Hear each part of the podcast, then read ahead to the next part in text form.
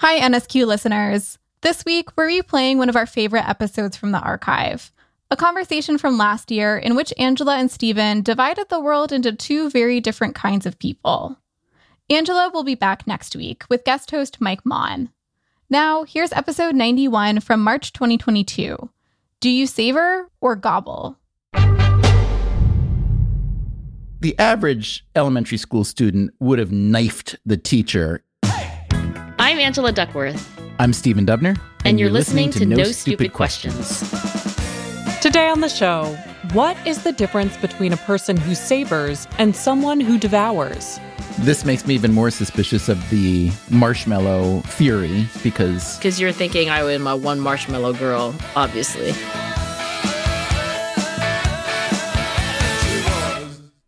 Angela, I have a question for which there is certainly no right answer. Oh, my favorite kind of question. The question is as follows. When you get something new and or valuable or just desirable, are you personally more inclined to treasure it and save it for special occasions and maybe try to preserve it, keep it as new as possible? Or are you so in love with a thing that you just want to use it as much as possible right away? And then, depending on which answer you give, I want to know what that answer might say about a given person.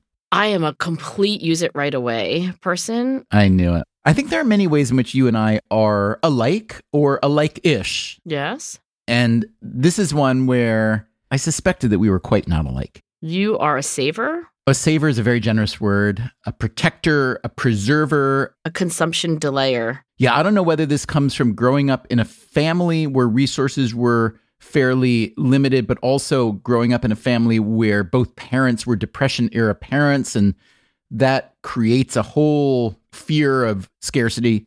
But I also like things to be kept in good shape. Like, I want them to appear and feel fresh and new. I think it's an enduring fear of original sin in a way. What? You're going to go back to Adam and Eve? well, when you learn about original sin as a young Catholic boy, which I was before I became a Jewish man, literally we were taught the reason we're here in church today is because Adam ate the apple, which, by the way, wasn't an apple. Do we all know that? Oh, I didn't know that. No, there was no apple. Was that fake news? I would say it was fake news. If you look at Genesis, here's a bit in English. When the woman, that's Eve, saw that the tree was good for eating and a delight to the eyes, and that the tree was desirable as a source of wisdom, she took of its fruit and ate. She also gave some to her husband, and he ate. As for the type of fruit, it's just described as fruit of the tree. So these days in modern Hebrew, the word for apple is tepuach, but in biblical times, tepuach was just a word for generic fruit. And I'm pretty sure that apples were not native to the land of Eden. Oh, so you're putting two and two together and you're saying, in conclusion, probably not an apple. Well, I'm reading the people who put two and two together. Okay. But whatever the fruit was, the idea is that had that original sin not been committed, then we would have all been brought into the world perfect and in paradise and so on and so on and so on.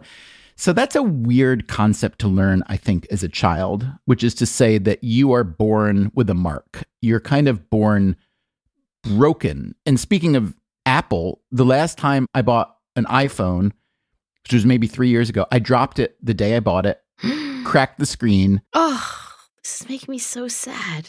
But you know, well, this is a whole other conversation, but why would you design a device that is obviously one of the most desirable devices in the world and make it so easy to break out of the box that you have to buy this aftermarket protector. Yeah, I know. It'd be like buying a car and saying, put your seatbelts in when you get home, okay? In any case, I have learned to live with that crack for a few years now. And for me, it's a bit of an exercise in trying to live with imperfect or broken things because I know that is not my nature. And I've been pretty successful, I have to say. Okay, I have so much to unpack here, but the first thing I want to unpack is why are we in the Garden of Eden? Like, what's the connection between Adam and Eve and original sin and consuming. My thinking is that when you learn and embrace as a child the concept of original sin, this notion that damage is inherent to the human condition and that your purpose then is to correct that damage or address it through penitence or good deeds, et cetera, et cetera, it does give you the impression that if only you could flip the script or go back in time and take the thing that was perfect and not mess it up, then you'd be better off. Mm, I see. Yeah. I think it's possible that if you grow up and you think like don't screw things up that are perfect and also maybe when in doubt don't consume maybe there's also that there Oh, yeah. that makes some sense I love how kind you are, even in the deepest of your skepticism. Do you know who Moe Berg was by any chance? no He was a professional baseball player, super smart. He got a law degree at Columbia in a couple years by doing his work during the off season of baseball. And then he became a spy for the US during World War II for the OSS, the precursor of the CIA. Anyway, one of his obsessions was newspapers. He read many papers every day in several languages, often reading in a baseball dugout. But if someone else opened any of those newspapers first just to take a look, he couldn't read it. It was spoiled to him. what it sounds like a little ocpd obsessive compulsive personality disorder but can I tell you, I identify with Moe Berg in that regard. And you don't, I assume. what no not at all There is this sort of spoiled versus unspoiled. What about this? What about plastic slipcovers on furniture? What's your position on that? Well, having grown up with many, many relatives and neighbors who like the whole house is laminated. I mean, maybe that's why I don't like to preserve things. I thought it was so dumb. I was like, what? In fact, a friend who shall remain nameless, but you know who you are. I remember going to their house. This is a contemporary of mine. This isn't even like an auntie or an uncle or an old neighbor down the street. This is like a friend. Everything is slip covered. The remote control is wrapped in saran wrap. And I was like, really? Now, does this person have any characteristics that you would connect to that preservation appetite? I mean, they're Asians. A lot of my relatives, I'm not saying that only Asians, you know, saran wrap their remote controls. Many, many cultures also have these practices. I can vouch for that, by the way. And maybe they're frugal. Maybe there's a sort of like you don't have a lot and you really want to preserve it. But have you ever sat on a couch in the summer with your thighs? you know that suction sound when you get up and your thighs are all like red and splotchy because you've been adhered to the plastic slipcovers? I have to say, I don't think it's a good look. I remember the first time I sat on one when I was little and I slid a little bit and I thought it was awesome because, you know, mostly couches you just settle in and this was like a little bit of a ride. Slip and slide. But let me ask you look, this is not about me and my weird protective preservationist collection tendencies. What this is about is well, first of all, you are the consumer. You want to consume it immediately. What do you and what does your field of psychology have to say about this notion? Anticipation of the consumption of something and delaying the consumption of something. Well, as you know, Stephen, there's a lot of research over the last, say, 60 years on delay of gratification. Mm-hmm. Interestingly, though, this research is all about delaying gratification when the right choice, as it were, is to delay gratification. This plays out in the famous marshmallow task, where four year old children are given the following choice two marshmallows later or one marshmallow now. In fact, this experiment requires that you ask the child which they would really prefer, and they only keep going with the experiment if the child says, I would really prefer to have two later. Now, pardon the interruption. If you don't mind, I just have to ask you this. The importance of the marshmallow study or studies is that a delayed gratification was shown to be correlated, at least, with better outcomes in life. And the lesson that I have always taken away from that is children who are able to delay gratification for a bigger payout later will apply that same tendency to a lot of things like education and savings and taking care of your body, being willing to invest in exercise, let's say, to pay off for the better health later and so on. And so, if that finding is true, you are what? An anomaly to some degree because you have told us that you are the consume it right away person. Would you have eaten the single marshmallow or would you have waited for the two later? Well, that's exactly my point, Stephen. In the marshmallow task, it's super clear that you really, really, really unambiguously want to delay.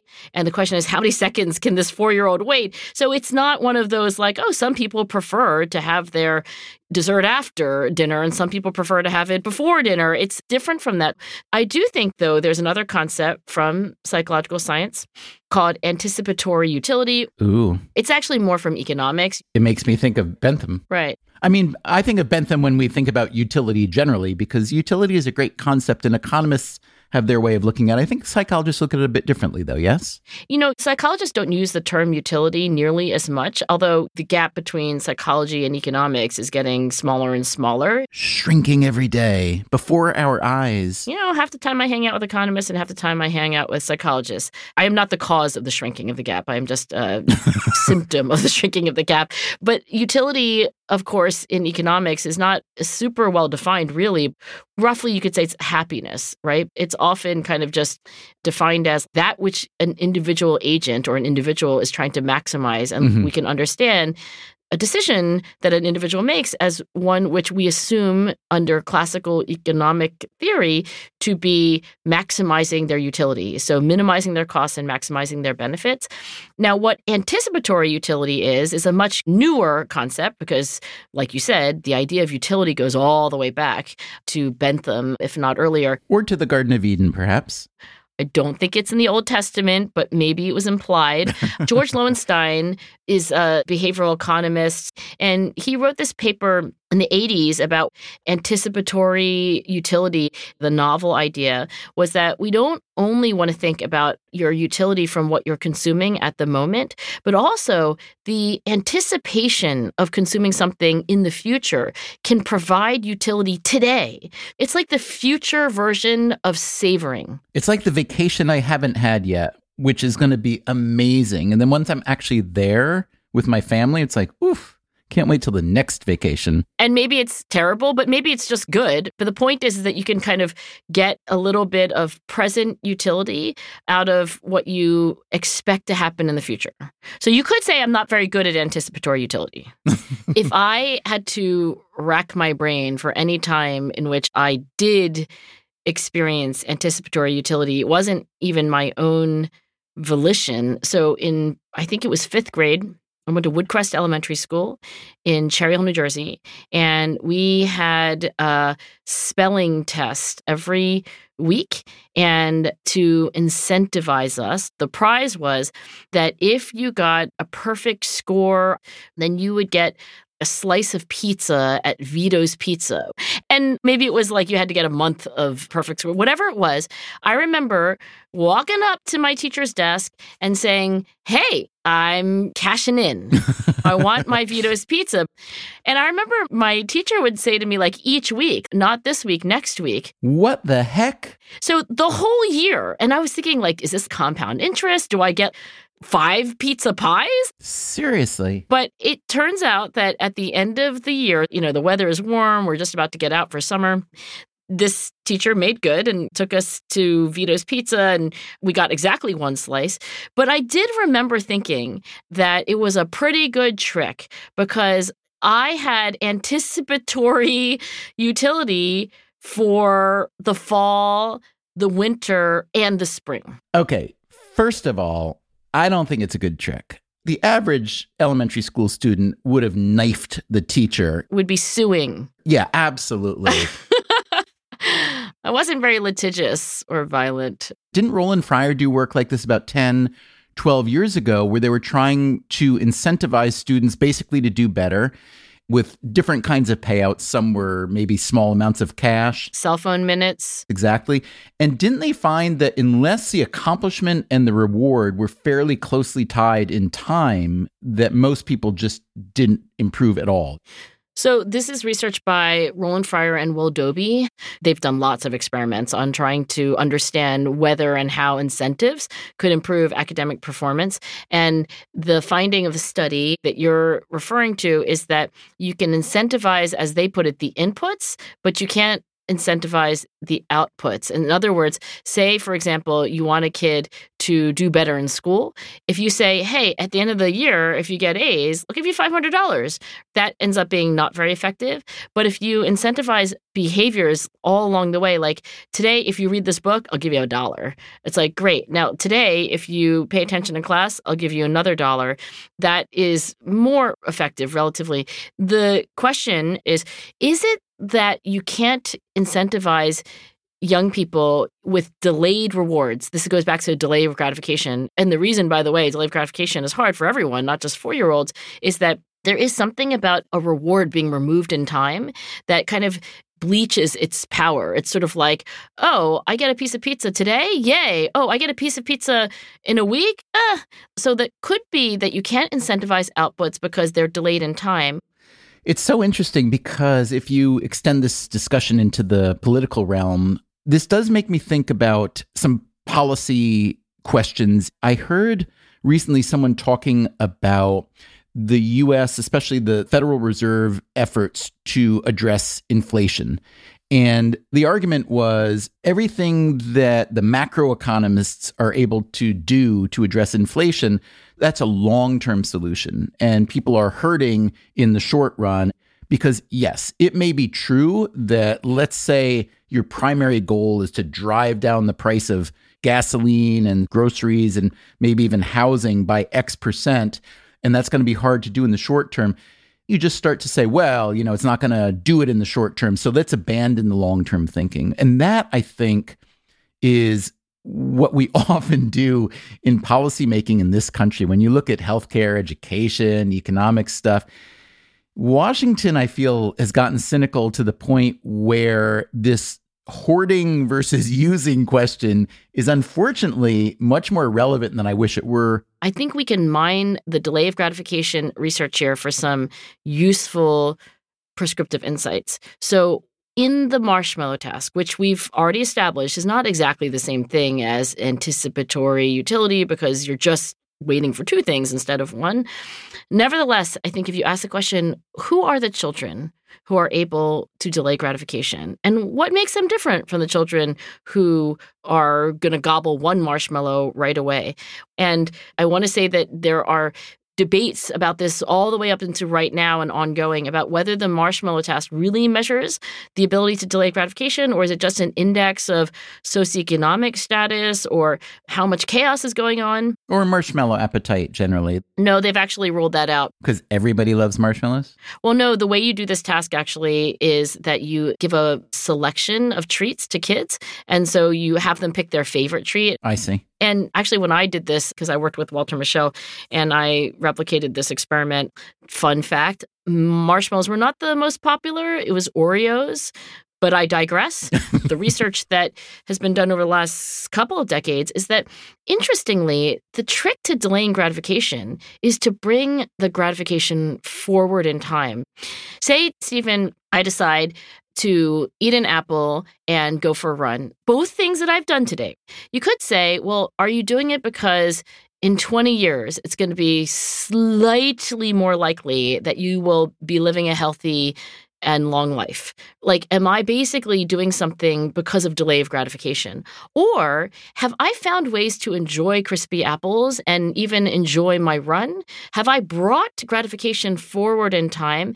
And the answer is that I think most people, including me, and including those children actually in the experiment that we were describing find ways to either have anticipatory utility or for eating and exercise sometimes it's like part of your identity and that's immediately rewarding we might find ways to enjoy exercise because we listen to a great podcast or Zumba or something that you really like. So I think that from a policy perspective, we're not wrong to want to think about policies that are good for all of us in the long term future.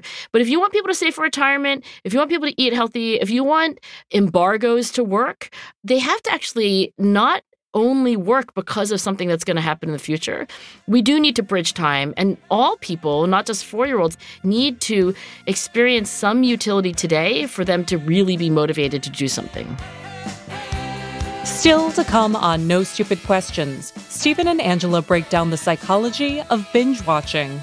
Like all cycles where you get some utility and then it's over, you need your fix again. You go and you watch the next episode of Game of Thrones.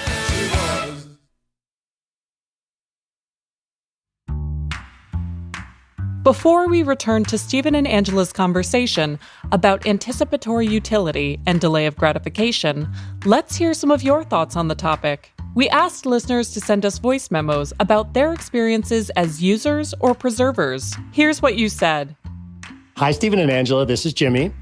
While I've mellowed a lot with age, as a young man, I was a hardcore preserver, like to the point where it got in my way. I think it's because I relished the anticipation so much of something and feared being let down after enjoying it.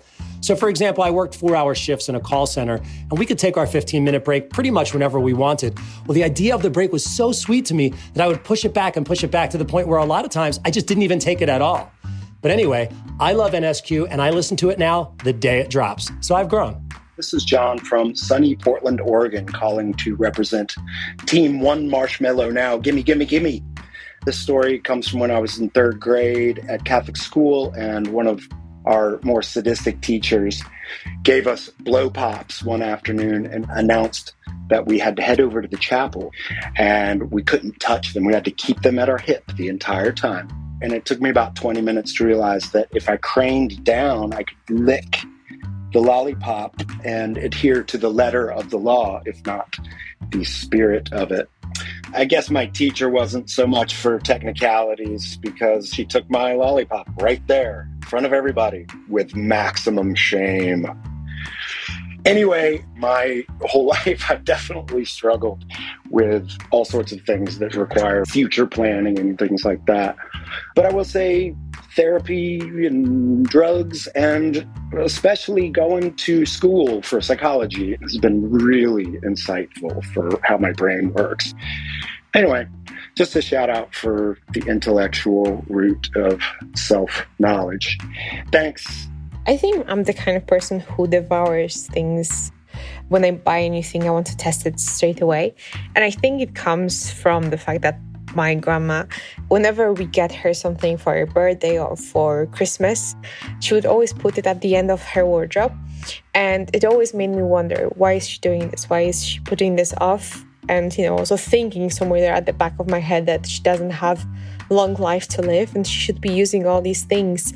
And that also makes me realize that we can all die the next day and why would we save things for later if if we can just use it and enjoy it while we have them that was, respectively, Jimmy Lapone, John Hawkins Gordon, and Veronica Adamczyk.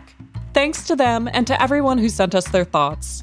Now, back to Stephen and Angela's conversation about the psychology of delaying consumption versus using things immediately. I think an obvious step back to take here in this conversation is when we talk about acquiring something and then using it or not using it, the whole question, of course, revolves around what the thing is and how much you need it, and maybe even how many of them there are. I think about this with shoes. Like, I don't know about you, I can only wear one pair of shoes at one time. and I think most people, right? Fair assumption. Limited number of feet. And yet, I do know that most Americans own a lot of shoes. I thought you were going to say most women, then I was going to cancel you. Here's a survey. The average American man owns how many pairs would you guess? Oh my gosh. I used to ask this in my stats class because then I could show them distributions. Um, I think I'll say 11. Oh, you are good.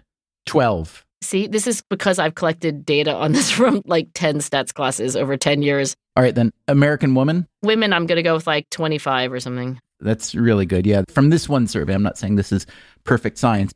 The average American woman owns a whopping 27 pairs. So, anyway, the purchase of a pair of shoes we could put under the general category of material and materialism, right? Those are physical things that we acquire, then we decide how and how much we're going to use them. I believe that your late friend and colleague Mike Csikszentmihalyi, he distinguished between these two types of materialism. One that he called terminal materialism, which is wanting something for its own sake, or maybe to make other people think that we're interesting or important or something like that. But then a totally different type, what he called instrumental materialism. And that's the case when the object is a bridge to another person or another feeling. And when I read that, I thought, oh gosh, yeah, that's my kind of materialism. Like, I don't care so much about stuff except for the stuff that I really need or need to use in a utilitarian fashion. It's not an end in itself. Yeah. And I have to say, when it comes to gift giving, if you can give a gift that has that connection for someone. So, my wife, Ellen, she's given me a couple of gifts that are just so good because they're thoughtful, but also what they do is, as Csikszentmihalyi said, they form a bridge to another person or another feeling. I'd spent a little time speaking with the artist Ai Weiwei. I love Ai Weiwei's work. He's a really smart, thoughtful, deeply variegated, and interesting artist and human. She knew I came away from that encounter just being really deeply interested in the way he thinks about the world. He had done this one big project where he had porcelain makers in this town in China that was known for making porcelain for many, many, many, many years he commissioned them to make these little porcelain sunflower seeds that look like real sunflower seeds. And they must have made, it might have been in the millions, at least in the many, many, many thousands. And there was an exhibit, I want to say it was at the Tate in London, but it was basically this massive sandbox full of these sunflower seeds that was meant to represent a bunch of different things, including the porcelain industry in China. So, anyway, Ellen went online. They were very, very, very hard to buy these little seeds, but there were some stray ones that got out somehow. What? I hope they weren't stolen, although I do know at the museum that people would routinely take some and put them in their pocket. But I'd like to think that the ones that she got hold of were legitimately produced and legitimately for sale. Not on the black market. She bought me maybe 50 of them. What? And then she also got a little Chinese made bowl that was found from maybe 100 or 120 years ago in a famous ish shipwreck. It was a ship that I want to say was called the Tek Sing. And so the gift was this little beautiful bowl with these beautiful little sunflower seeds, and it just sits on my desk. And I have to tell you, every time I sit down at my desk, I spend all this time in reverie just connecting to that history and the feeling. And the thoughtfulness of your wife. You know, I realize maybe one reason I brought this question to you today is because for some strange reason, it fascinates me. Not just the preserving of material things, but also collecting, the instinct to collect. I've always been interested in. Which is terminal materialism, I think, in the Csikszentmihalyi classification, right? Having things for their own sake. I've never understood people collecting things. Are you a collector? Do you have more than a bowl of sunflower seeds on your desk? There are not a lot of things that I truly collect now. I did as a kid. I collected stamps as a kid quite aggressively, but I sold my stamp collection after my freshman year of college to buy Christmas presents for my siblings. No. Honestly, I've regretted it ever since. I want to know how much you got for your stamp collection. $120.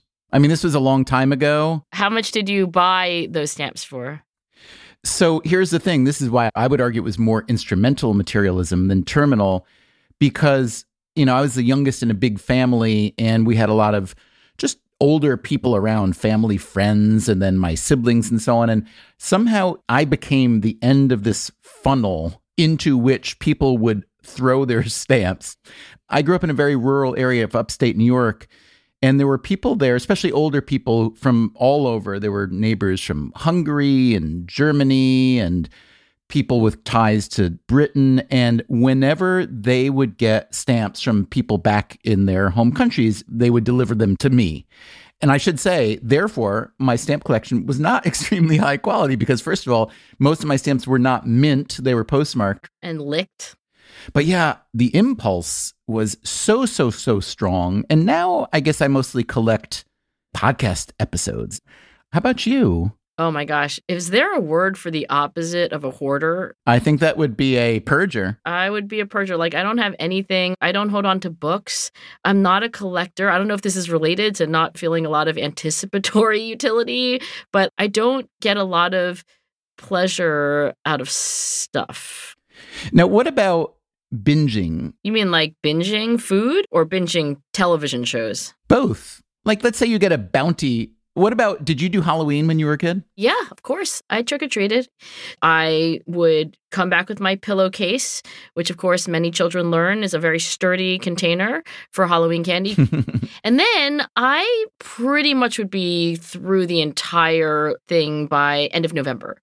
I remember that my sister in particular was very good at saving. We also got allowance from my parents, and there was a 7 Eleven not too far from where we lived. And so we would get to spend our dollar at the 7 Eleven, and my sister would think really hard about what she wanted, and typically would come away having bought nothing. She's going to become a doctor. She did.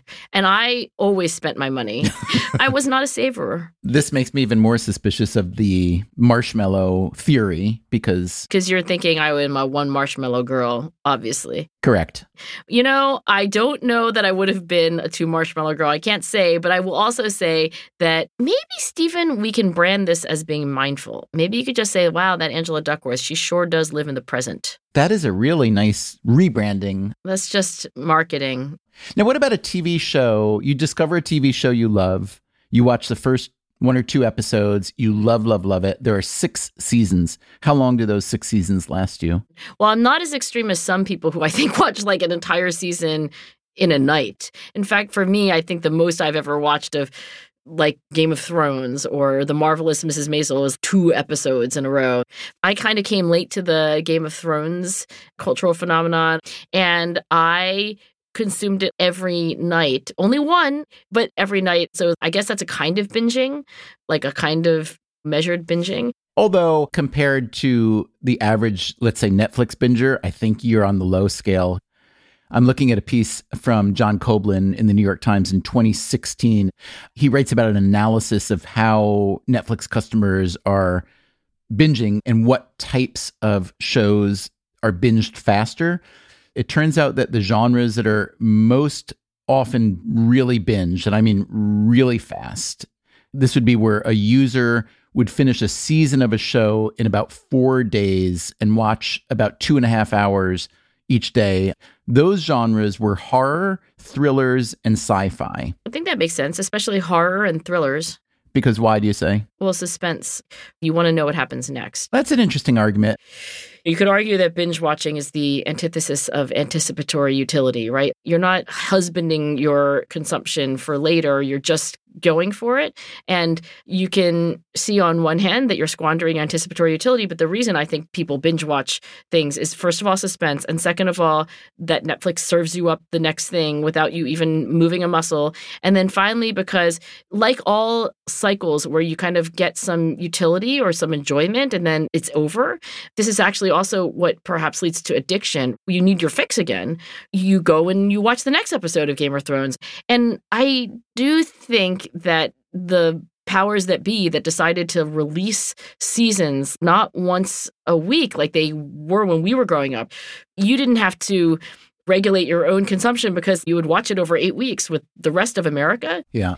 I do think they're capitalizing on this human desire to just keep upping the fix. If you want to be depressed about our ability to succumb to that, I think of a book from maybe 30 years ago by Neil Postman called Amusing Ourselves to Death, which wasn't about binge watching because it didn't exist, but it was about an engagement with media or entertainment. But the point is, if watching TV is not the most intellectually and physiologically and socially stimulating thing that one can do, which we could probably agree on, And if it becomes easier and easier and easier to do more of this thing, then that's probably not so good. But it may also be that we're in the early days and people kind of feel a reaction to it or against it and start to adapt. Well, I'll say this I'm a little worried about these statistics about the number of hours that your typical American is spending passively consuming quote unquote media on screens. It could be TikTok videos, it could be social media. I do think it's like that philosophy problem like what would happen if people were plugged into pleasure machines? It's one of those things that people thought about before there really were pleasure machines that you could plug yourself into.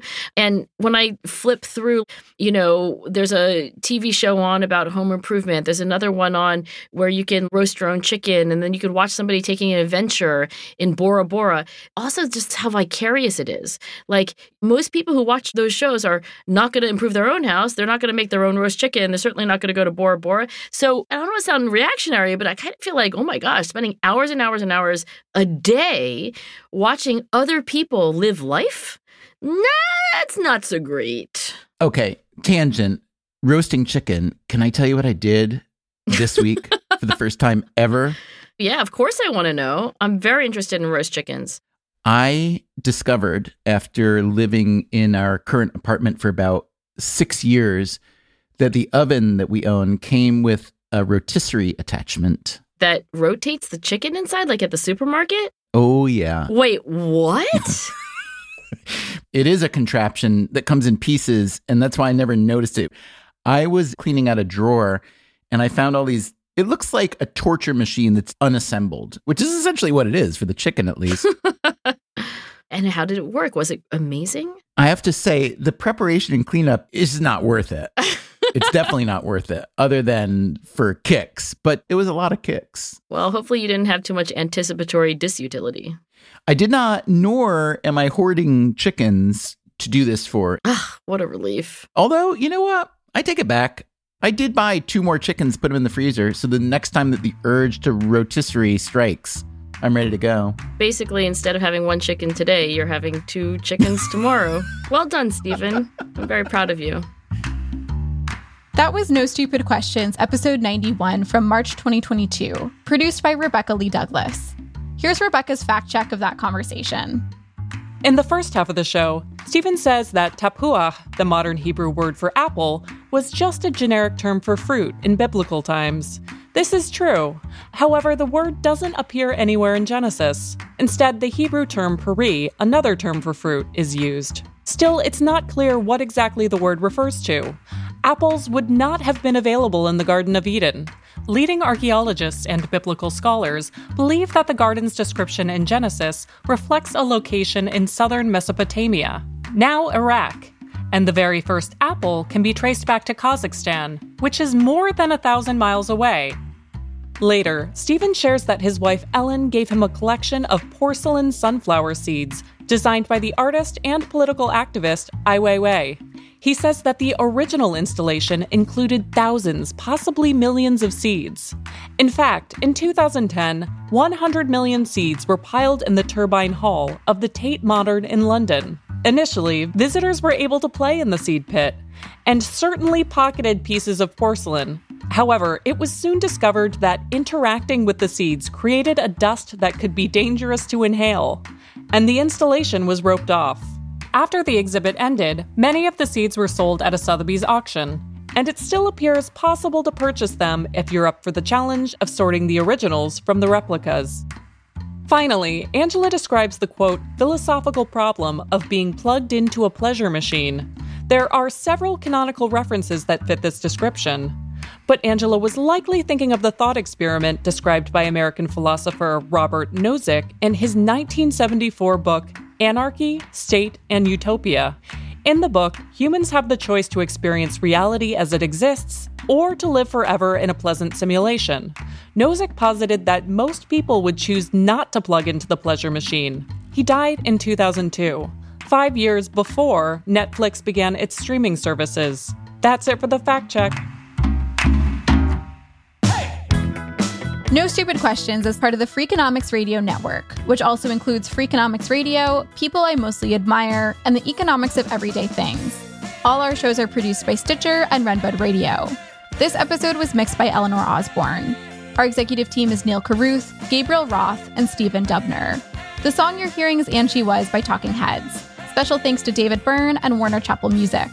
If you'd like to listen to the show ad free, subscribe to Stitcher Premium. You can follow us on Twitter at NSQ underscore show and on Facebook at NSQ show. If you have a question for a future episode, please email it to nsq at freakonomics.com. To learn more or to read episode transcripts, visit freakonomics.com slash NSQ. Thanks for listening. I'm really into black turtlenecks that are very thin material. It's sort of my inner Steve Jobs or something. Or outer Steve Jobs, even. The Freakonomics Radio Network, the hidden side of everything. Stitcher.